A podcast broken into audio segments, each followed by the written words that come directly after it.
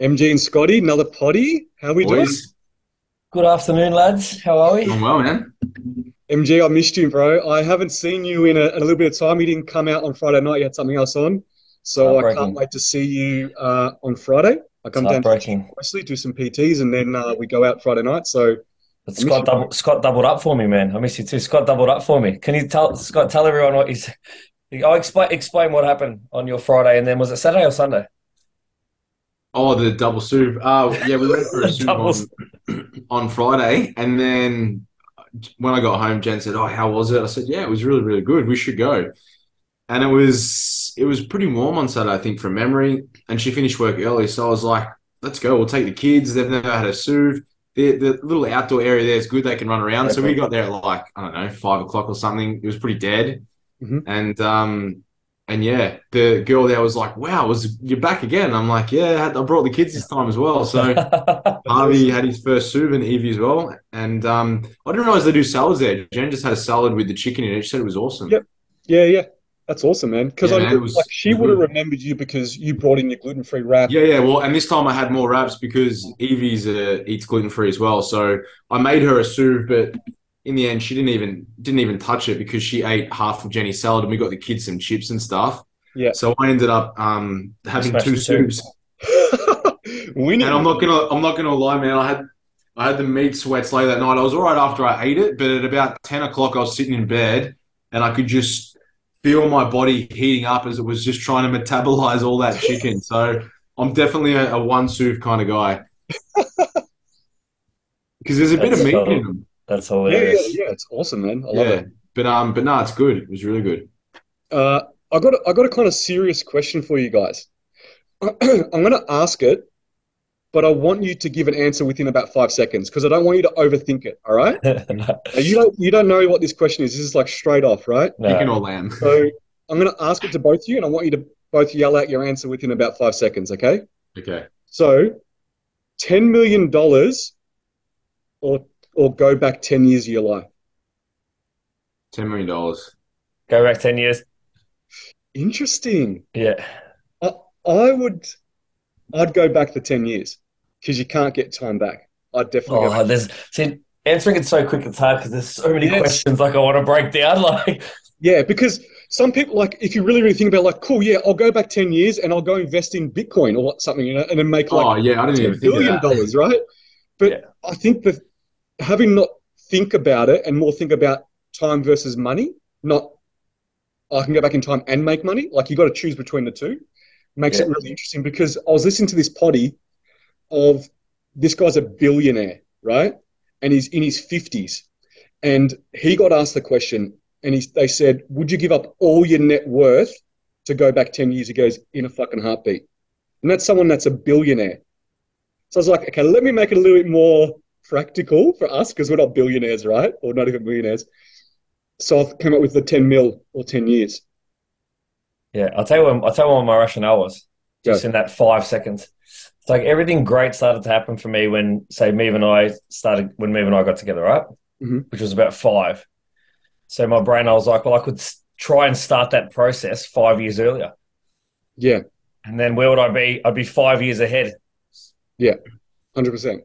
Uh, that's what I thought too. It's like everything I know now, if I could go back 10 years, having all the knowledge and experience I have now, life would be so different. I'd probably still be doing what I want to do, like this, but it would just be in a, in a different space for sure.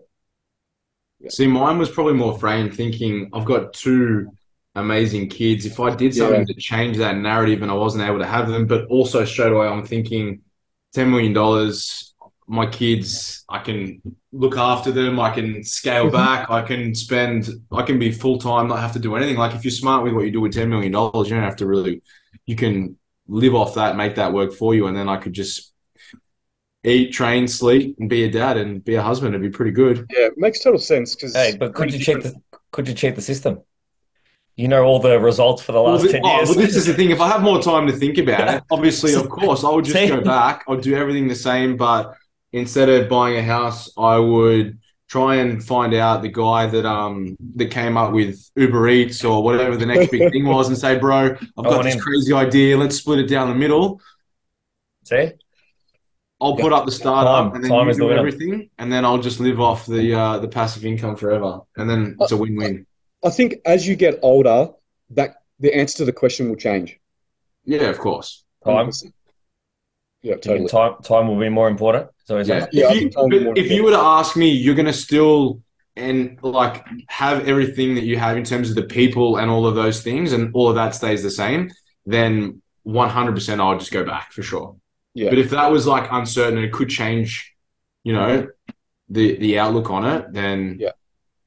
we're getting super philosophical, but let me just add one more thing in because I was listening to that same potty, and this guy talked about how his father passed away, and he said that um, that he would have acted differently and would have said things differently and spent time differently with his dad if he could go back ten years, too. So, you know, some of us out there still have our parents, some of us don't, but for the ones that do, maybe that's something to think about.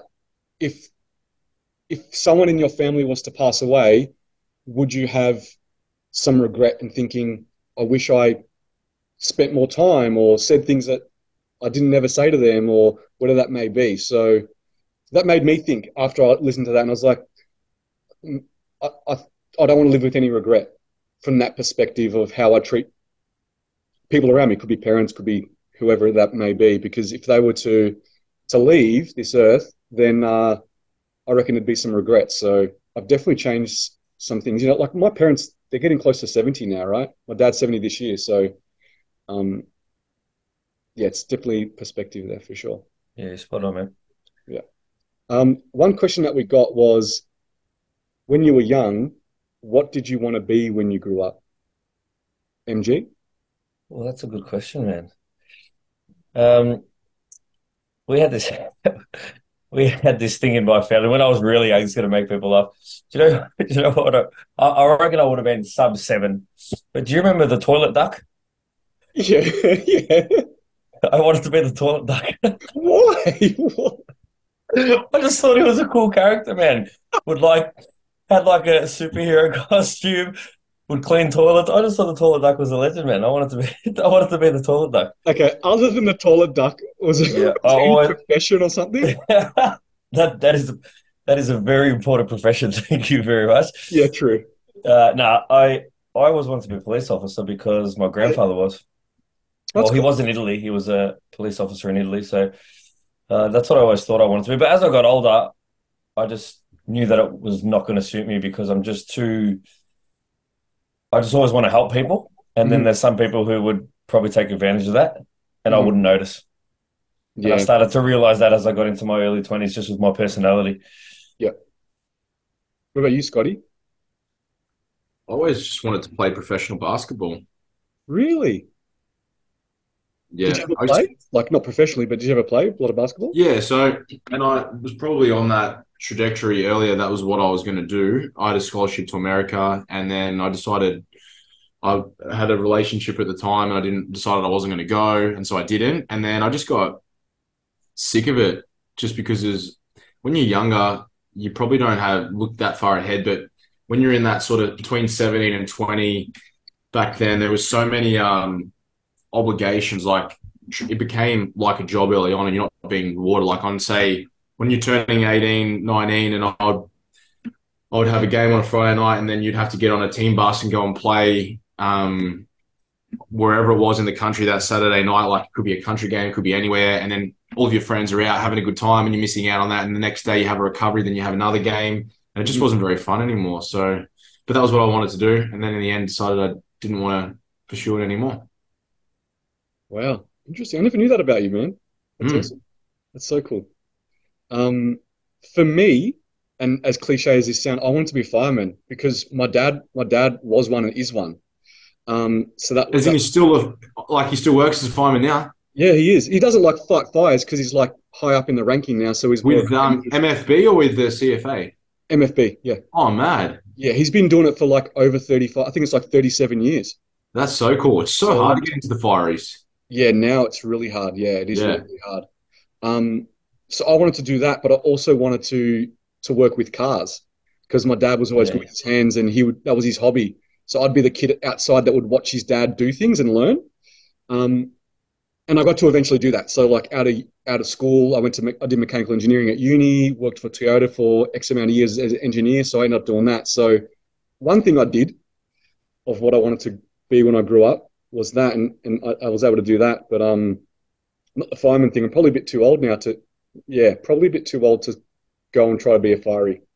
No, you're not, man. You're a beast. You're a fitness a big part of it is you've got to have the physical abilities. Like the the physical um, testing on that's real. I mean, you know all about it. I've trained a few yeah. people for it. It's pretty full on, man. Actually, it's funny because I had a client that was trained to be a fiery, and I actually changed her whole programming to to help her pass the physical and practical aspect. Because mm-hmm. If you go online, you can look at all the physical um, tests you need to do, and they're very specific. Like yeah it's like carrying X amount of weight up a stairs on this on one hand. It's like rope. It's like pulling the hose. It's carrying. The, so I changed her training to like have like different things in it.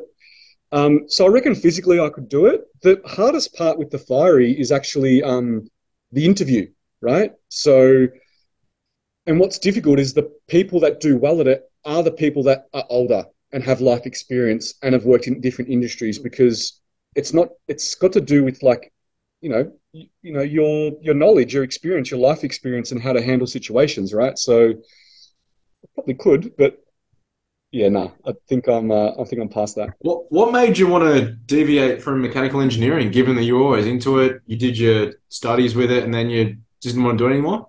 Back then, um, the automotive industry was dying in Australia. So like car manufacturers were going overseas. Mm-hmm. You know, like obviously we know Holden closed, Ford eventually closed, Toyota closed. They all closed here, right? So the only thing that was left was really design.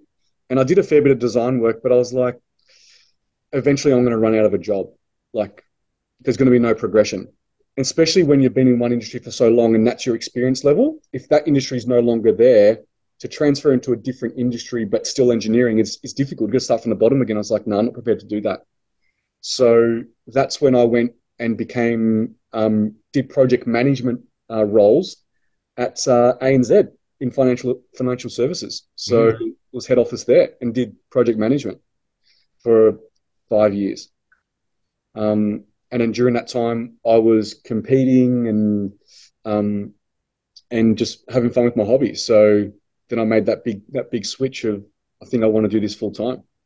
That's cool. And it was a big it was a big it was a big risk, calculated risk though, because yeah. I had worked for so long. I had financial I was financially stable. I had bought a house.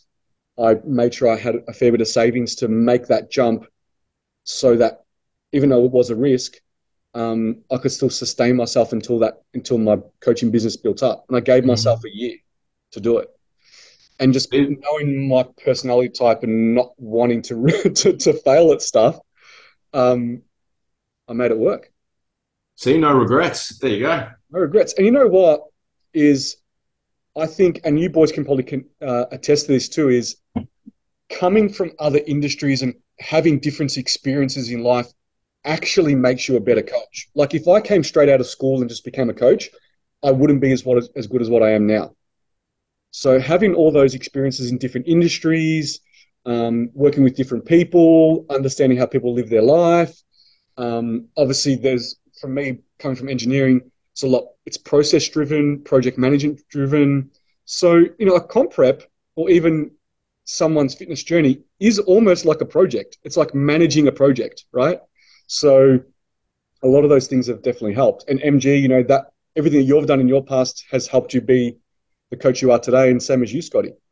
Oh, definitely, man. Yeah, I did. I did nearly 14 years in the bank. Actually, I did the bank and the gym at the same time for multiple years. I think I might That's have mentioned that before. But it was actually funny that you spoke about um, your dad and being a fiery because, as you know, MT and Scott, you've met my dad as well. So my dad was a bank manager for 40 something years, was retired now. Mm-hmm.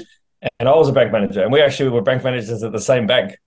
Yes. So we actually got to work together, and anyone who knows my That's dad, so is an, yeah, he's an angel of a man. He's so sweet. Everybody just gravitates to him. He's just got a great personality, super affectionate. So when I when I was when I would go to a branch, even though I'd been at the bank for eight nine years, I was still Mark's son.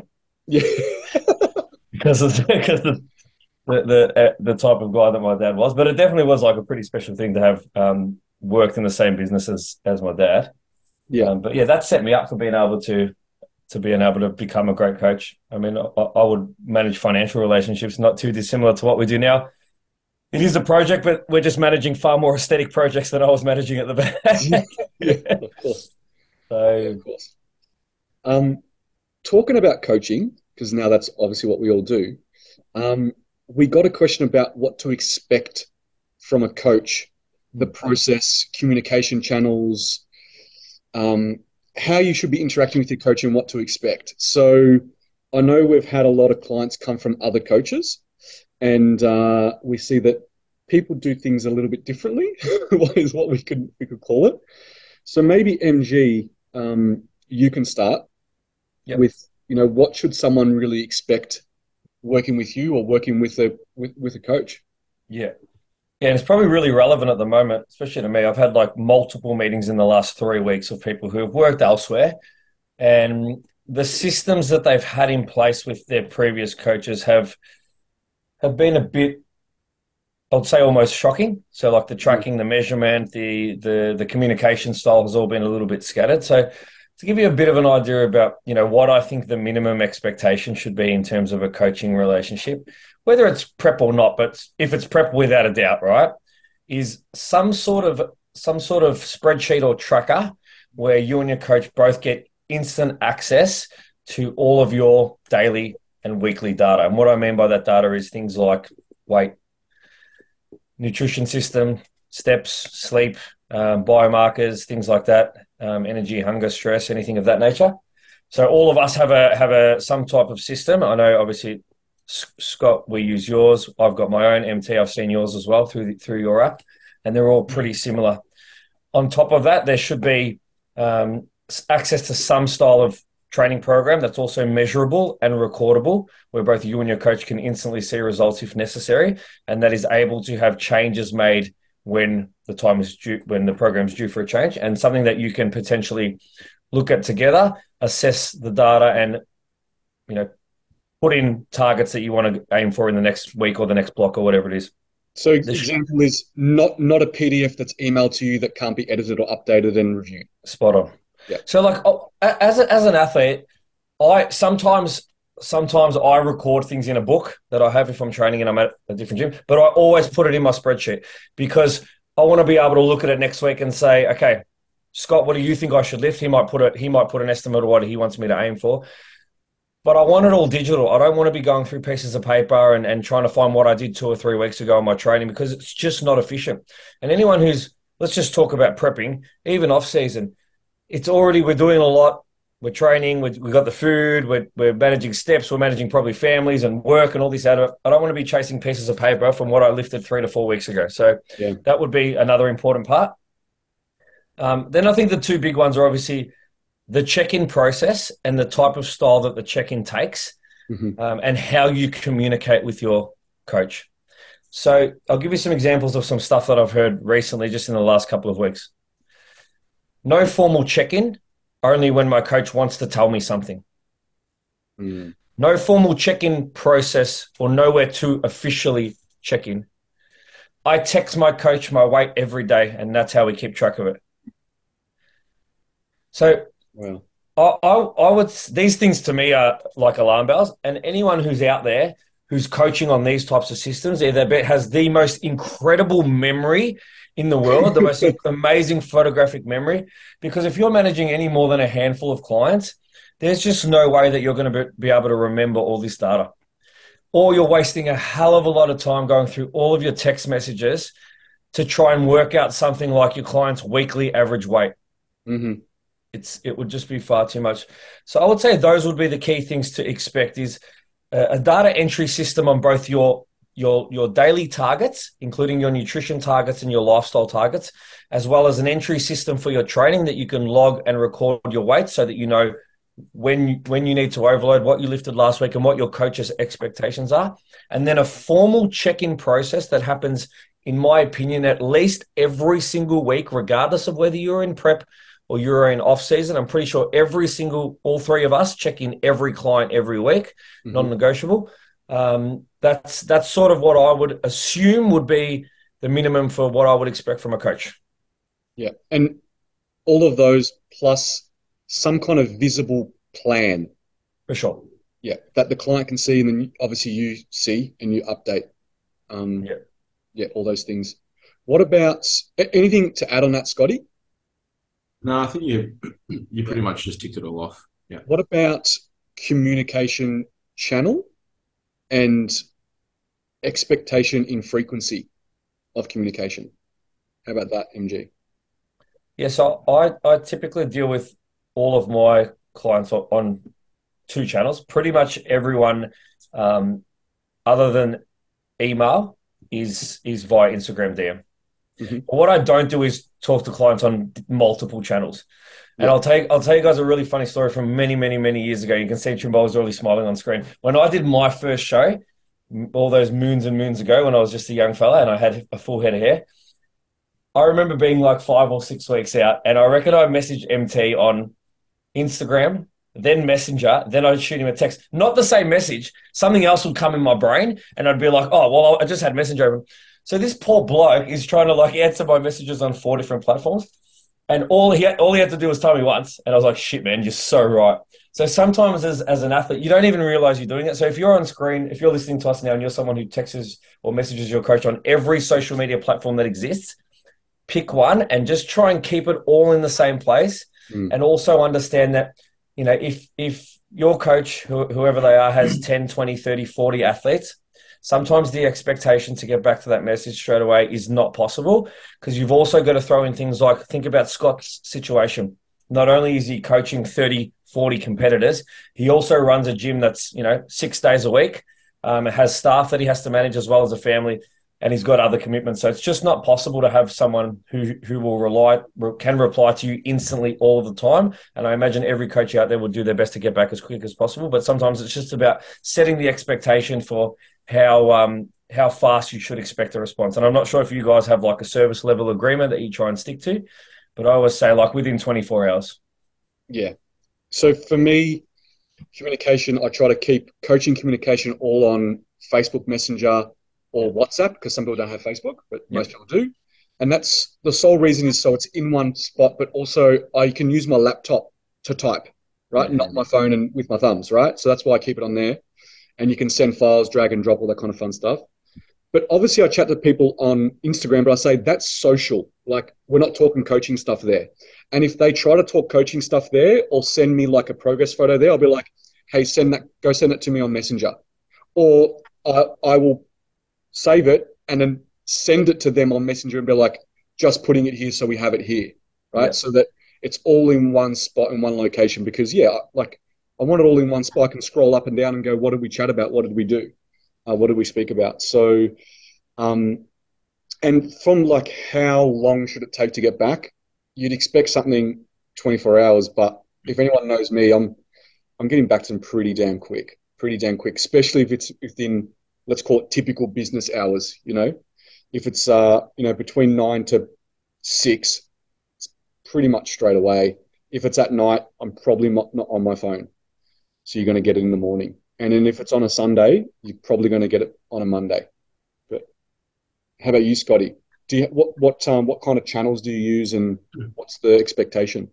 Yeah, the same. So I have Instagram, as most people know, I'm not really big on on social media. So I have a business Instagram account. Um, I don't, I think I have a personal one somewhere, but I haven't been on it since maybe 2013 or whenever it came out. Oh, really? Yeah, I don't actually know. I I think Jenny set it up for me years and years ago, but I don't even know. I don't even know what it is. I wouldn't be able to tell you the handle, the login.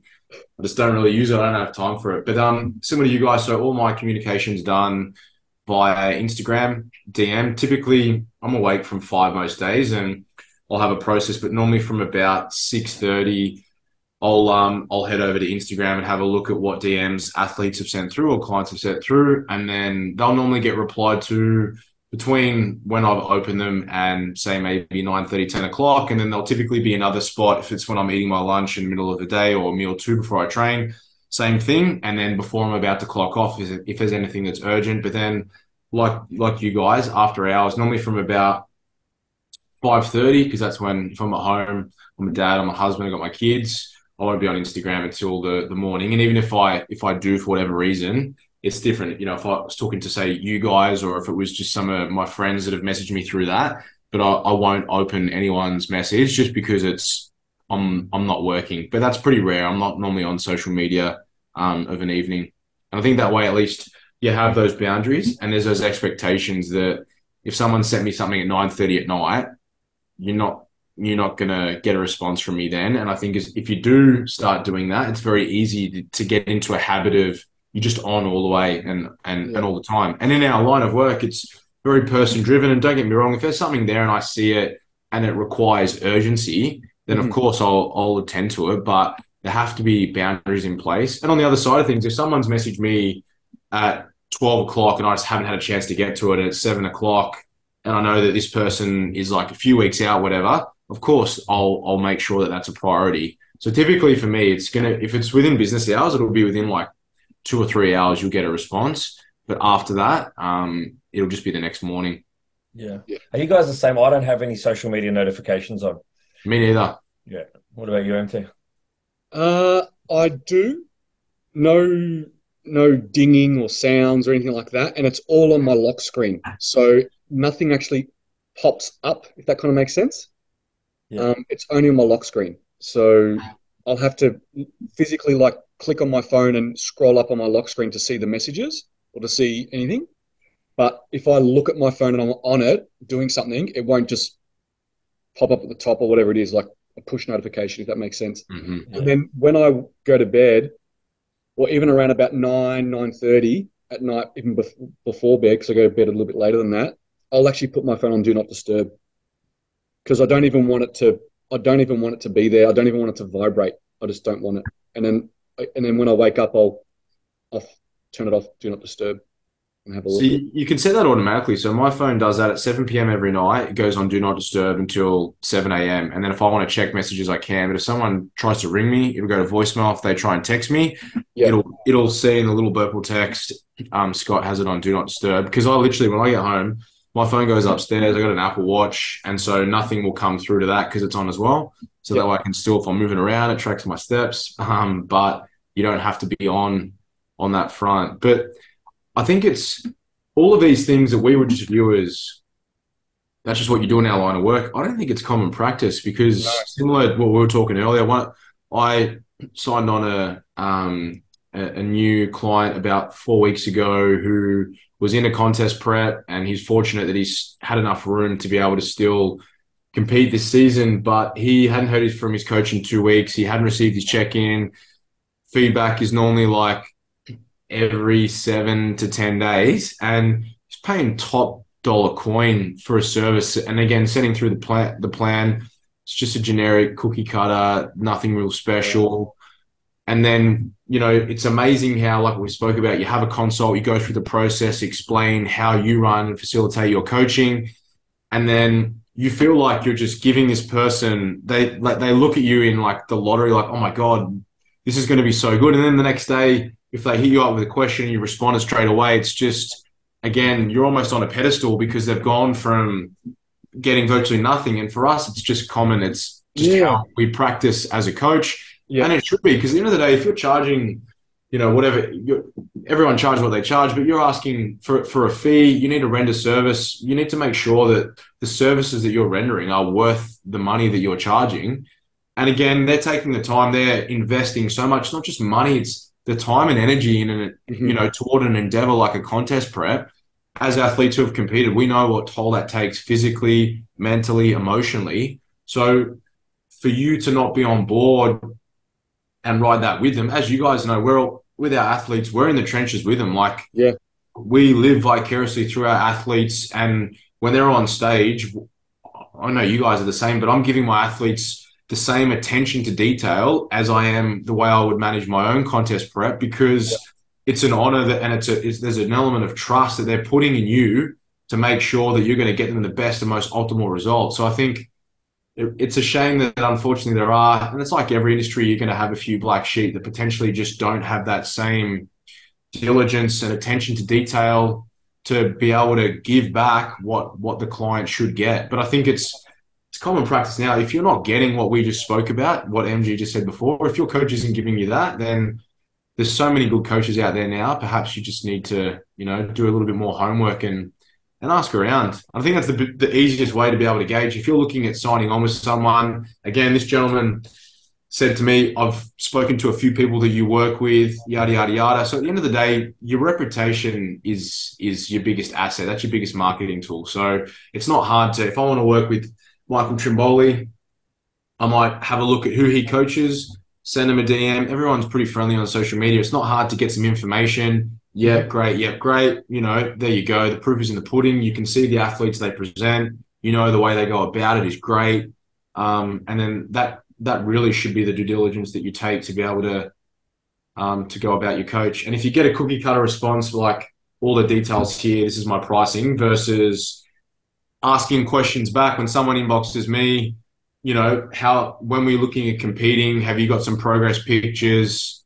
And then this is the process. If you were keen to move forward, we would set a consult, go through some bits and pieces, gauge where you're at, I can give you my two cents of when I think you would be able to compete. And then from there, if it marries up, great. If it doesn't, no hard feelings.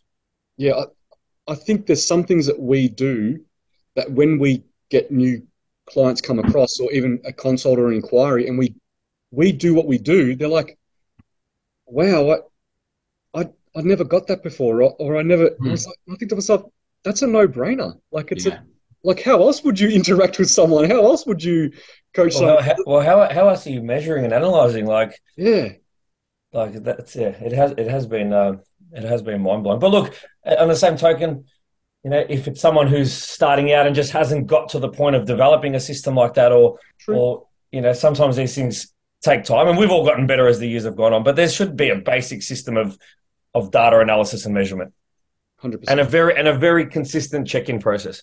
Yeah, hundred percent.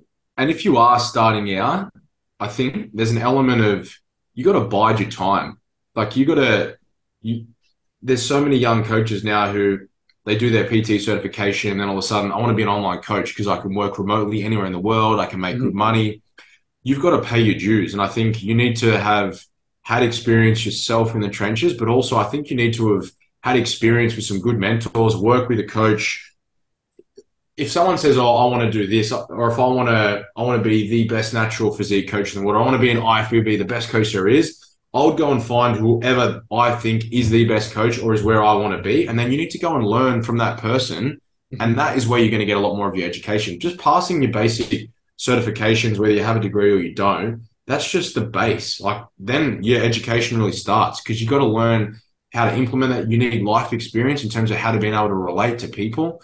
So I think there's definitely a, a, an element that you need to have worked with some people that are where you want to be so that you can see what are the characteristics the mannerisms the way that they run their you know their systems and and essentially upskill so that you're at a level that you may not be able to offer what they can you know over a 6 12 month period but you're going to go a long way to starting and doing your apprenticeship so that over time you'll get better and better like everyone does yeah and if there's anyone coming up or anyone that wants to be a coach or is a coach and wants to improve, hit us up. Like hit like I'm more than happy, and I'm sure you boys are more than happy to answer any questions, let them know how we run our business, how we run how we do things. Like if we're just gonna make this industry better and and, and create better coaches, I'm I'm all for it. There's there's no scarcity of of business and clientele here. So I'm more than happy to help anyone that wants to be a better coach for sure. I know you boys would feel exactly the same. Oh, for sure, man. Absolutely. I offered it to someone just this morning, man. So yeah, there you go. Yeah. So hit us up, peeps, if you want any help. Uh, okay, moving on to a comp prep question. Um, can we talk about quitting a comp halfway through? So I had to think about this question actually, and there's got to be, a, I think there's got to be a bit of context in when we give some advice about what you would do and why you would quit. If it's like for an injury, if it's for life circumstances and situations change and it's going to disrupt your prep, by all means, if that means that you have to quit your comp and that's all good, there's plenty of comps going around. And I've, I've had this conversation with um, a couple of clients. Actually, I'll give, an, I'll give two examples. One is I had a client that was in prep halfway through um, they're going to laugh when they hear this. Uh, they lost their license which meant that they would have, have to catch a bus and they lived in a rural area and the bus only came every X amount of hours and they just couldn't get to the gym and they were a single mum with two kids and it was just too hard. And I was like, plenty of comps out there in the future. Let's just let this one ride out and yeah. uh, go back into uh, off season, manage it the best we possibly can to do what we can. And then when the timing's right, and your foundation is stable and life is stable again, and you can 100% commit and tick the box and get everything done, we'll go back into comp prep. And that person now this year is going to compete. And they literally just mentioned me this morning. They said, "This is the best. this is the best I feel about comp I've ever felt about this off season and how good I feel about going into the next comp prep." So that was one example. I had another example, which I spoke to this person recently, is their life has just been completely changed, uh, family life and things like that. And I literally said to them, this is a big disruption. We need to worry about your mental health first above anything to do with comp prep. So they haven't started prep, but I said, we need to manage what you're going through at the moment and making sure that is stable before we even start a prep. So there's reasons why you may not prep, cut a prep halfway through, whatever that may be, that are that make total sense, right? That make total mm-hmm. absolute sense. Um, the other reasons why someone may quit their comp prep is because they feel they're not going to be ready, right? Which is everyone feels that. I, I mean, like we have people that look, look so ready and they're like, "Am I going to be ready?" And I'm like, "Going to be ready. Don't worry." So if you're having those thoughts, let the coach answer that question right? And reassure you whether you're going to be ready or not. Don't quit a comp prep because you think you're not ready, because you're always going to think that. Most people are always going to think they're not ready, okay? Mm-hmm. Because we all have doubts and we can't really visibly see sometimes and be the best accurate um, predictor of how we think we're going to go and whether we're ready or not. The next one is if you quit a prep because you can't handle it. Like you just, and I'm saying if you're if you're doing things in your prep that are above and beyond what you need to do, like we've had past clients that have gone through preps and like, how did you do that? Like, how did you do that much cardio? How did you eat that less food? Like, how did you? I don't know how you did that prep. So if you're in a, a prep like that and you can't handle it, I, I I hear you. I hear you. But if you're in a prep that's been done right and you can't handle it, you can't do the cardio, you can't do the diet, you can't do the training, you can't do the posing, you can't do the sacrificing of social situations, things like that. Is that's you ending the prep because you can't buy in what's required to get the prep done, right? And I think that's going to go back to the reasons why you're competing, right? If you're competing uh, because you're trying to get back at someone, or it's for revenge or it's because it's the cool thing to do and you want to get some cool photos or do it do it what everyone else is doing or my best friend's competing so I want to compete with them. Those reasons might get you through a prep, but more likely won't be strong enough reasons to get you through what's required to prep. Because prep is not easy. It's a lot of sacrifice involved, right? So if you're doing prep for the wrong reasons, you will probably pull out some people don't. Some people have are doing prep for those reasons and get through it and do amazing, but it's not it's not the majority, right? So prepping for the right reasons and wanting to do this for the right reasons is going to make the biggest difference if you're going to see this thing out to the end, right? Mm-hmm. Um, and I think also is the prep lifestyle congruent with your traditional lifestyle? Right? So, you know, for instance, those people that maybe are doing prep because they want to fix their unhealthy lifestyle, they're probably not going to last a prep. Uh, if they're doing prep because they think it's going to improve their mental health or it's going to improve something that's broken or something that needs fixing, they're probably not going to last a prep. You need to prep when you have everything, your foundation is solid, right? Super solid um, because there's so much sacrifices involved and so many things you need to commit to and need to do on a daily basis to get through the process. So, um, if you want to quit, it's fine. Like no problem. No one's forcing you to do this. No one's forcing you to do this at all. Um, but if you're quitting for any of those reasons that we that I spoke about, um, that should all be a massive conversation with your coach and with people that are around you that support you because they know you best. What do you What do you think? Let's start with you, MG, about quitting quitting a prep Yeah. halfway through. I would I would say this. I would say the position I like to be in when somebody starts prep is that the amount of changes you have to make to turn it into prep is minimal. Mhm. In essence, really, in a lot of cases, all you're changing is your food and the way that you move. But you should already be living and breathing the lifestyle, whether you've been just growing or whether you've been maintaining or or going through a metabolism phase. If you're someone who has to change everything about your lifestyle to start that prep, it's probably not a prep I want to start as a coach. Mhm. It's too many things to to chop and change. You should already be living and breathing a big part of it, and that's what I see is the biggest thing for people who end up not wanting to continue with with a prep is that the start of their prep they weren't set up well, and they had to change far too many things, and it just became too overwhelming. Mhm.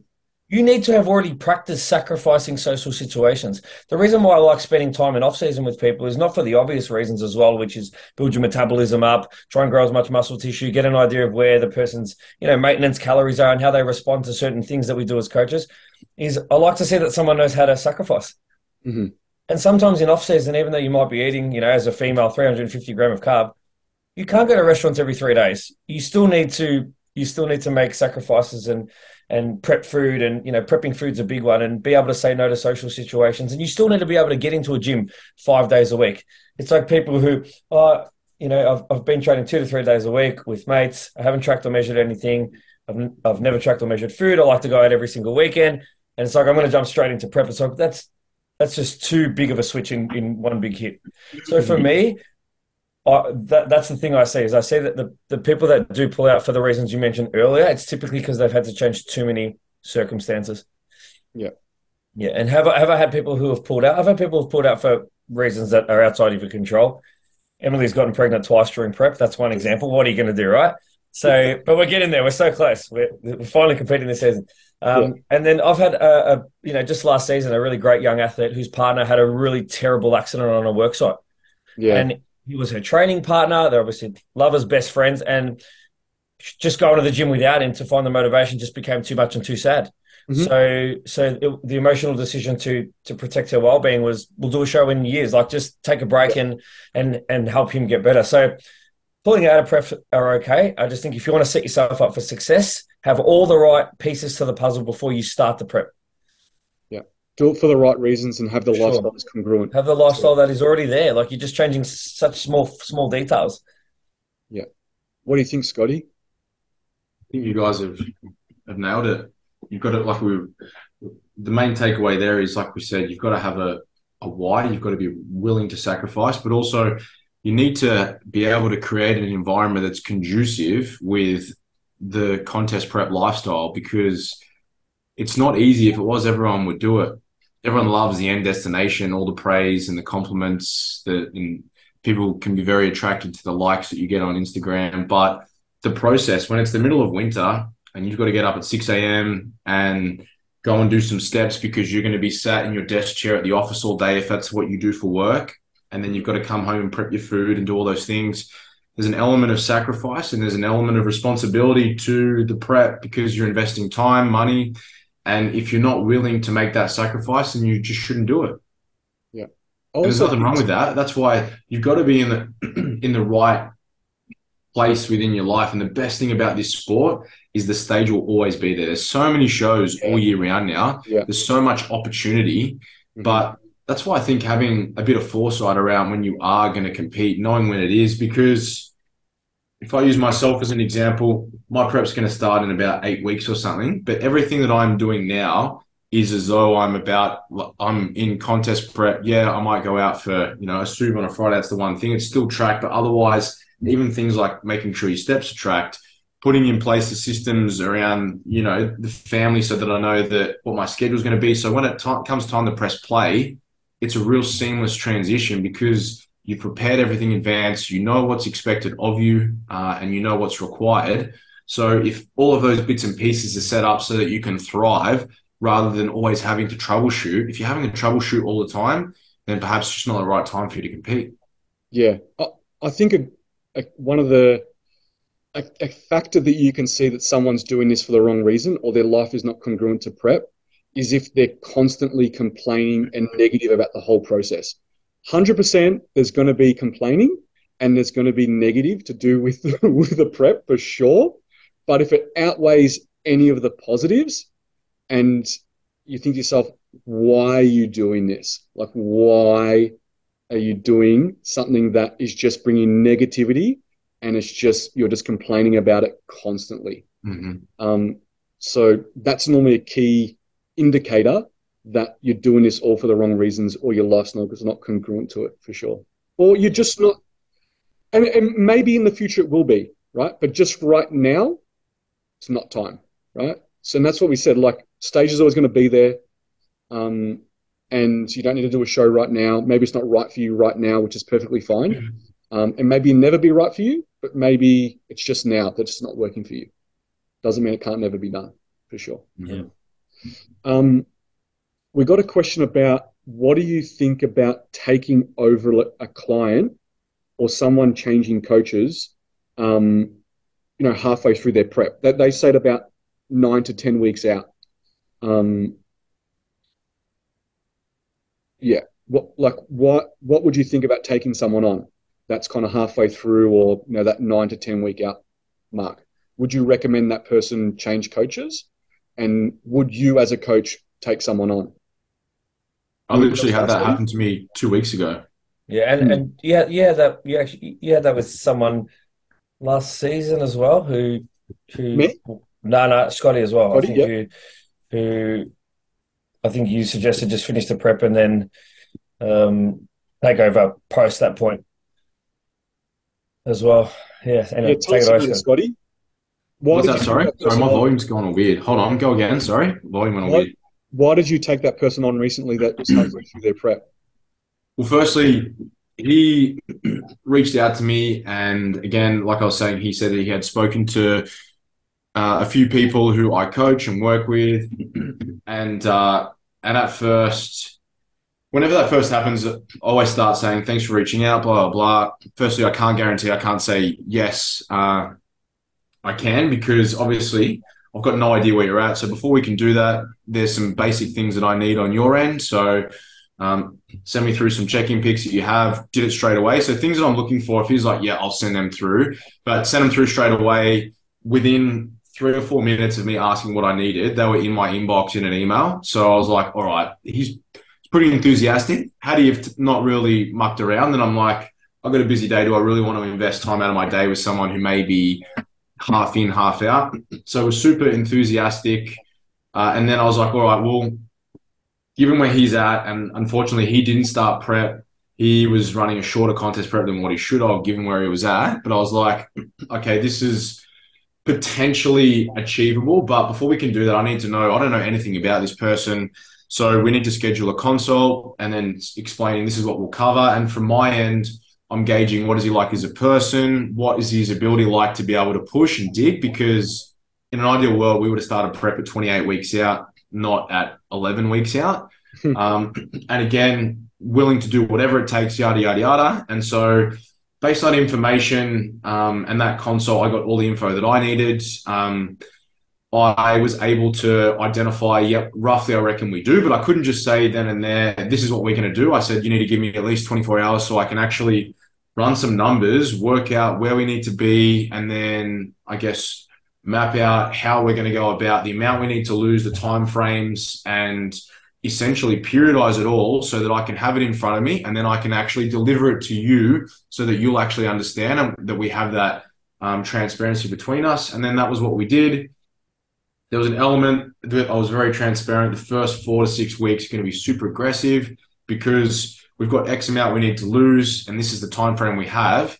And again, we also need to allow for a, a slowed rate of loss towards the end. Otherwise, we're just going to lose lean tissue. And the crappy thing is, this guy had tried to work so hard over a two and a half, three year off season period, but the coach just hadn't invested in that and also didn't give him the tools to succeed, thinking that you could just get lean in 14 weeks from where he was starting from. Fortunate enough, he's we've been able to pull off some real extreme amounts of composition in such a short time, and he's he's definitely he will he'll be ready um, when it comes for for show one. And the other crazy thing, this guy has potential.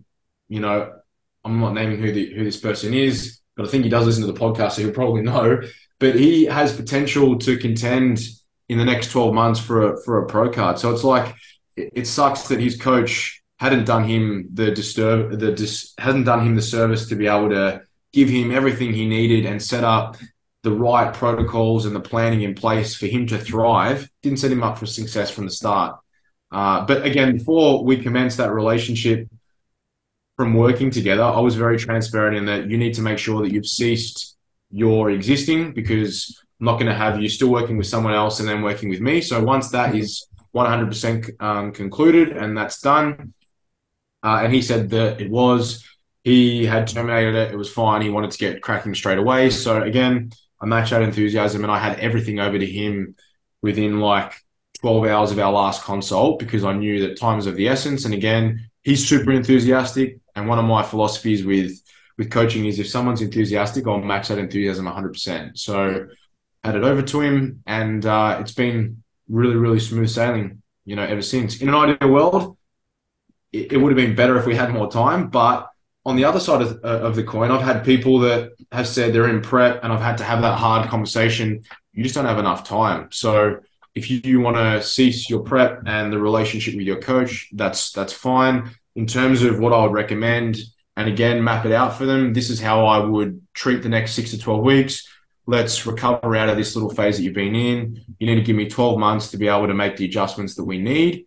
And then let's look at this show here. So if you want to work with me, that is how I'm going to go about um, coaching you. But I've also had people say, no, no, I'm going to do this season. Like, do you want to prep me or not? And I have to say, you're better off just finding someone else. But again, anyone that takes you on doesn't have your best interest at heart and is just thinking of Yeah. their wallet. Yeah. Uh, man, uh, literally everything you've said is exactly how I've done it and exactly what um, what I'd be telling them too.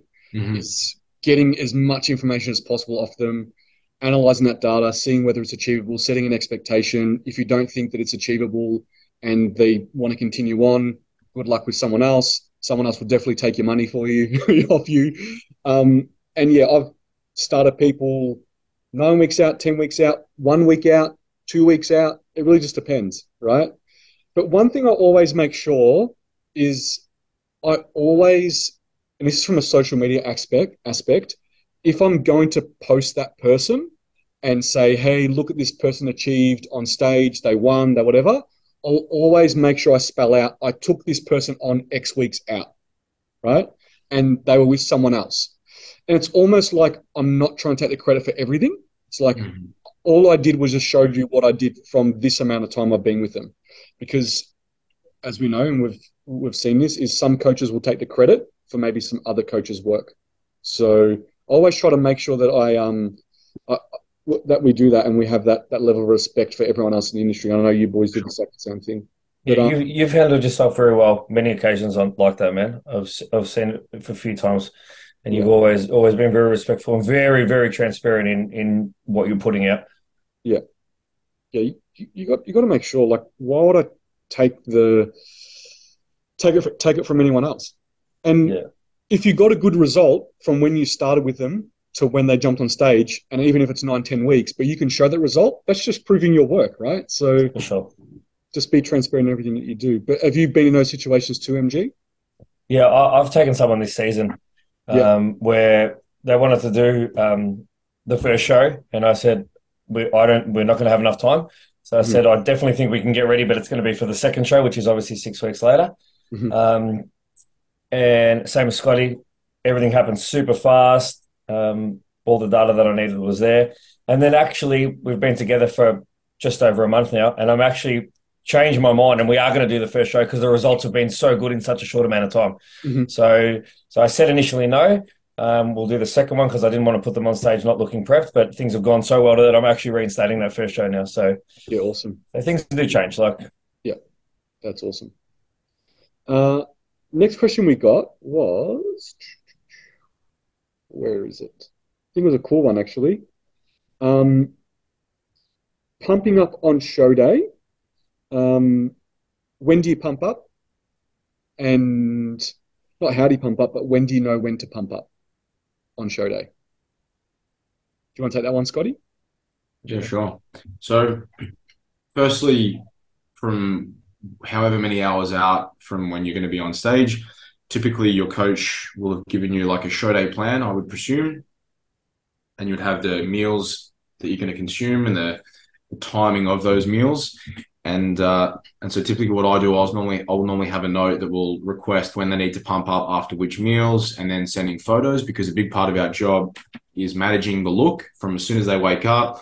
Doesn't matter what you did the day before, the day before that. It matters what you have in front of you. And again, it's a moving target. Being able to hold a look, or if you're regressing, you need to top it back up again. You just need to constantly be on your toes. So typically, if you're pushing in carbohydrate uh, with with a meal, there will normally be a pump out that will follow so that you can just help uh, partition that carbohydrate, get it to where you want it to go. But if we're talking about like they're calling out the numbers, we're heading to the wooden floors, you know, let's go, guys, then I think at around about half an hour out from from when your first division is, is when you should be starting to commence that pump up. The pump up should never be rushed. You should be able to just take your time, compose yourself, be methodical in the way that you move through it. You don't start going crazy pumping out curls. Your work, I'd like to be very um, cyclical. So, for example, we'll say, okay, we're going to start here. We're going to go this, this, this, this, and this in this order. But I want you to run through five rounds, take a breather, have a little bit of water, and then I'll come and have a look at you. And so they'll go through that process. Yep, sweet. Okay, now I want you to focus a little bit more on this. And so it's just, again, you're constantly just fine tuning and auto regulating in real time. But essentially, about half an hour out, once you've had your your pre-workout or you pushed in your citrulline, um, you want to start to think about pumping up within about 10 minutes of that, just so that you can push it into circulation. But otherwise, essentially after each meal that you're putting in carbohydrate, that's when you would uh, you would pump up. Yeah, that's that's a good point. There's one thing probably that most people don't do that we can we see backstage is they don't pump up after meals, um, which is which is we know is pretty important to, mm-hmm. to shovel that carbohydrate in a little bit. Um, can you pump up too much? Yeah, for sure. If you're pumping up for an hour, and this is where you need to, and your coach needs to be really on the money with how far out are you? Are you running behind? Because if you keep pumping up, then and there's an hour that goes by and you're still pumping up, you're just burning through some of that carbohydrate, you know, that muscle glycogen stores that you've tried to top up. That's essentially if you're not eating, that's what you're um, you're using. And as an example, I remember my very first pro show started pumping up and they just kept giving us bad information. And from when I started to when I stepped on, it was almost two hours. Wow. And so it was lucky where we had gauge because some of the lineups, they were up there for 35, 40 minutes. It was just ridiculous because they were huge lineups. So I was literally just feeding every sort of 15 minutes, taking on about 20 gram of carbohydrate, just glucose, so that it was readily being absorbed, topping up, topping up, topping up. Because if you don't, then the look's going to fade. Yeah. And also, if it's been however many hours since your last meal, you you also get tired as well. Yeah. And you pushed in normally an acute dose of sodium, and if you're still pumping up and you're not also onboarding fluid with that, then essentially the physique, as you're trying to get warmer, you're slowly dehydrating more and more and more. And then if you get out on stage and you've spilled and you haven't made that, you know, adjustment of water that you need to take on as well. So again, it's always a moving target. So you just have to be across the time barriers. So always be checking in. What division are they at? All the staff at, at all the feds are pretty good with that. Like, how yep. far out are we? Yep. Don't just go by what's on the running sheet. Yep. Yeah yeah, it's that's really important to stay in contact with the marshals at the back. Yeah. To know how far out they are, when you know when they're coming up, what mm. division they're at, so you know roughly how much time you got left to stage. And yeah, I think you made a really good point about not getting puffed out because we've seen people that will be pumping up right before stage. They walk out and and they're huffing and puffing and they can't control their core because mm-hmm. they're just they're pumped up too much or too hard. Yeah, yeah, for sure. So, Scotty, how do you hold a pump? Because you know we've seen a lot of people that can't hold a pump. Um, I know there's a lot of things to do with hydration, electrolytes, carbohydrates, things like that. But do you want to talk a little bit about that? So if you can't hold a pump or get a pump, then you're flat. What does that And mean? you- so, as in when you're flat, you just haven't topped up muscle glycogen stores, and potentially you don't have enough sodium in circulation. You know, again, if we maybe you can speak about your first show last year, MG, because you sort of you you experienced that in real in real time. Me? And Yeah. me? Yeah, Uh, yeah. MT, sorry, I said MG. Yeah, yeah. I, I, I, I, I Sorry, it's knew what been meant. five hours since I've Hey, been. I knew what he meant because I remember I remember backstage at my show, I was pumping up and you're like, man, you look fine. And I kept walking around and you're like, can you just fucking sit down for fucking Yeah. two minutes? You remember? I was fine. I don't know. Yeah. No, with me, yeah, like Yeah, MT, sorry. I um for my first show, yeah, I couldn't get a pump.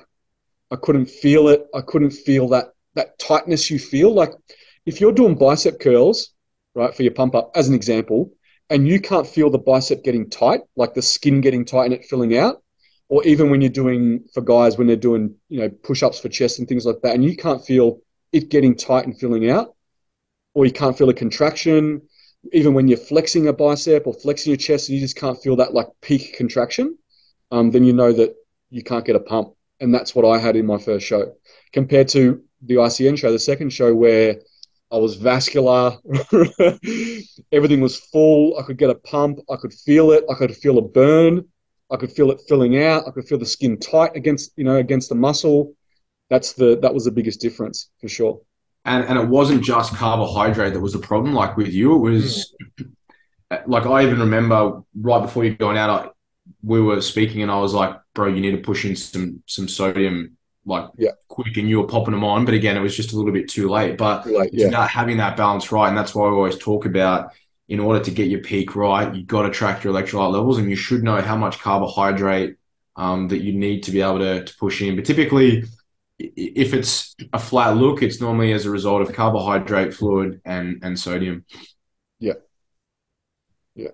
How about you, MG? Anything to add on that?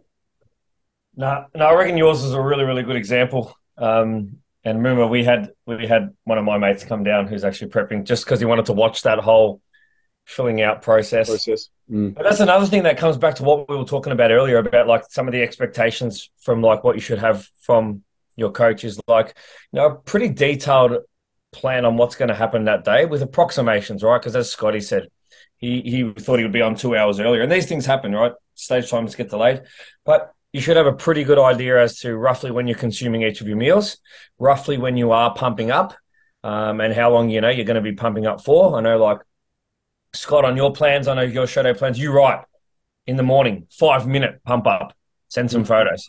Next meal, two hours later, five minute pump up, send some photos. Like it doesn't have to be anything too crazy because you're not trying to obviously burn through all the glycogen that you just put in your body, but you should have a ve- f- fairly good plan as to what you're doing that morning. Um, and if you're just winging it and you know not sending any pictures to your coach as to what you're looking like or assessing as you go, then that's probably a bit of an issue as well. And the other thing with those pump ups, let's say that with that five minute pump up, you should be able to get a pump straight away because you've done nothing, you've topped up muscle glycogen stores. And if you can't, again, that's a really, really good metric to be able to gauge, okay, can't get a pump. We're flat here. We need to push in a bit more fluid, some sodium, and I'm going to push in a big carbohydrate meal. And then let's see how you go with your next meal and your next pump up. Mm-hmm. Now we got a response. Okay, we're cool. And again, Yeah. sometimes you can do all the right things in the lead up to that, but for whatever reason, some people just burn through it um, overnight, and that that does tend to tend to happen. Awesome. Yeah. I think an important component too is um, also during your pump up rounds or once you've pumped up, whatever it may be, is go through your posing too, Yes. because that can definitely help facilitate some sharpness too to your physique. Yeah, to definitely. continue I love that. pose. Yeah. Because you know we see all the time is if someone's on round after round, like you know division come off, get an they they improve sometimes because they've just kept posing and Yep. posing, and even while we see them up there being compared, because they've been posing for so long, they just get sharper and sharper and sharper. So practicing posing during pump up or you know before you jump on stage is is important too. Definitely.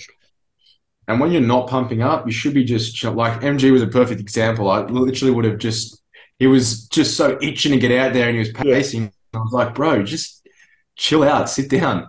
Yeah, you definitely got to calm your nerves a bit too. Yeah, it wasn't even it wasn't even nerves, man. I was literally just like He was just itchy. I was amped, Yeah. man. I was like, let's, he's let's, yeah. go, let's go down and do it now. Like, Yeah. But also, yeah, I, it's really hard for me just in normal life to sit still.